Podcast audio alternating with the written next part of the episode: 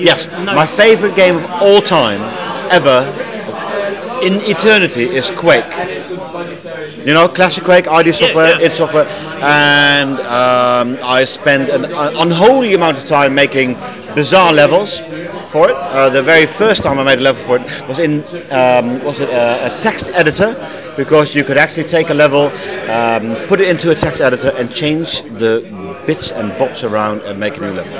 So my favorite game of all time is Quake. That's beautiful. Is it just is it just for being able to modify it, or what, do you most love about it? Um, no, it was more than that. There was like the Cthulhu content.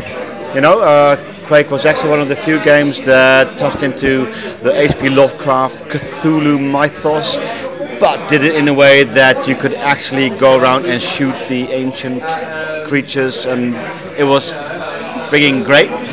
And then you could make your own weird worlds. Yeah, yeah, yeah. All this stuff was great. I'd, I'd never had the Cthulhu stuff. Like, how did, how did that work?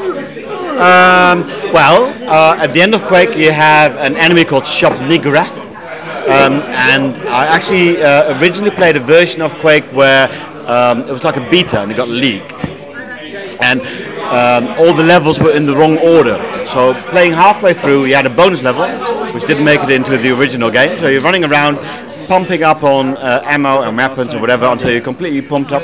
And then the next level would be the final level.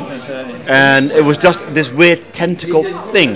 You could shoot it, kill it, and then the rest of the game in this beta was just open. And um, what you could do was walk around and look at the environment. So there was no pressure. And actually, that was a big thing in my development as a game developer because I realized that half of the fun of Quake was that the creatures in it interacted with each other. So, for example, you had the zombies and the ogres, and uh, they could get into an, on, uh, an infinite loop because a zombie, won't, a zombie won't die unless you throw explosions at it.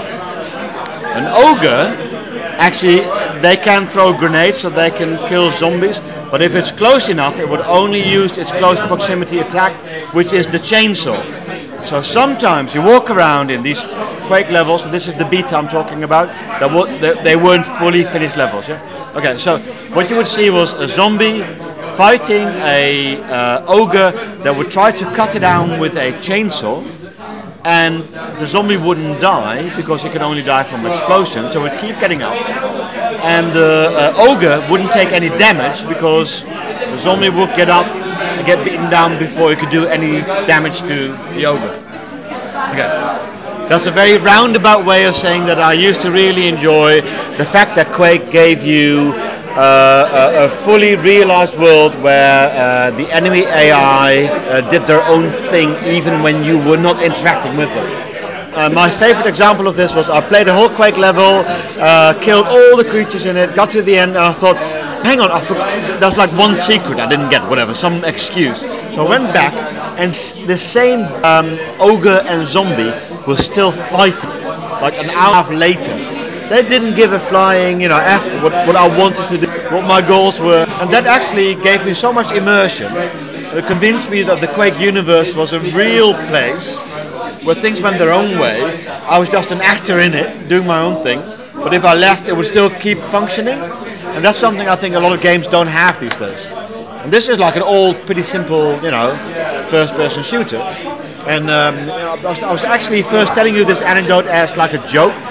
But there's a real serious point here for me, which is that I think it's um, uh, uh, very sad to see games where there's only A plus B is C, and that's your solution to your situation.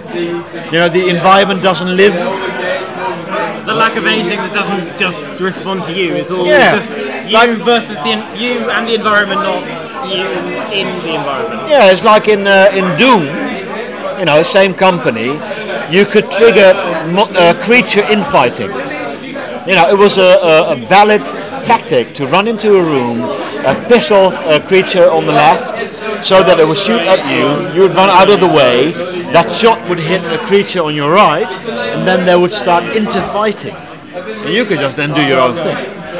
You know, that is really good game design. That isn't like a, a, a nostalgic retro thing. No, that, that's something that games now are missing. something we've lost and something I would uh, really uh, enjoy exploring more now. Yeah.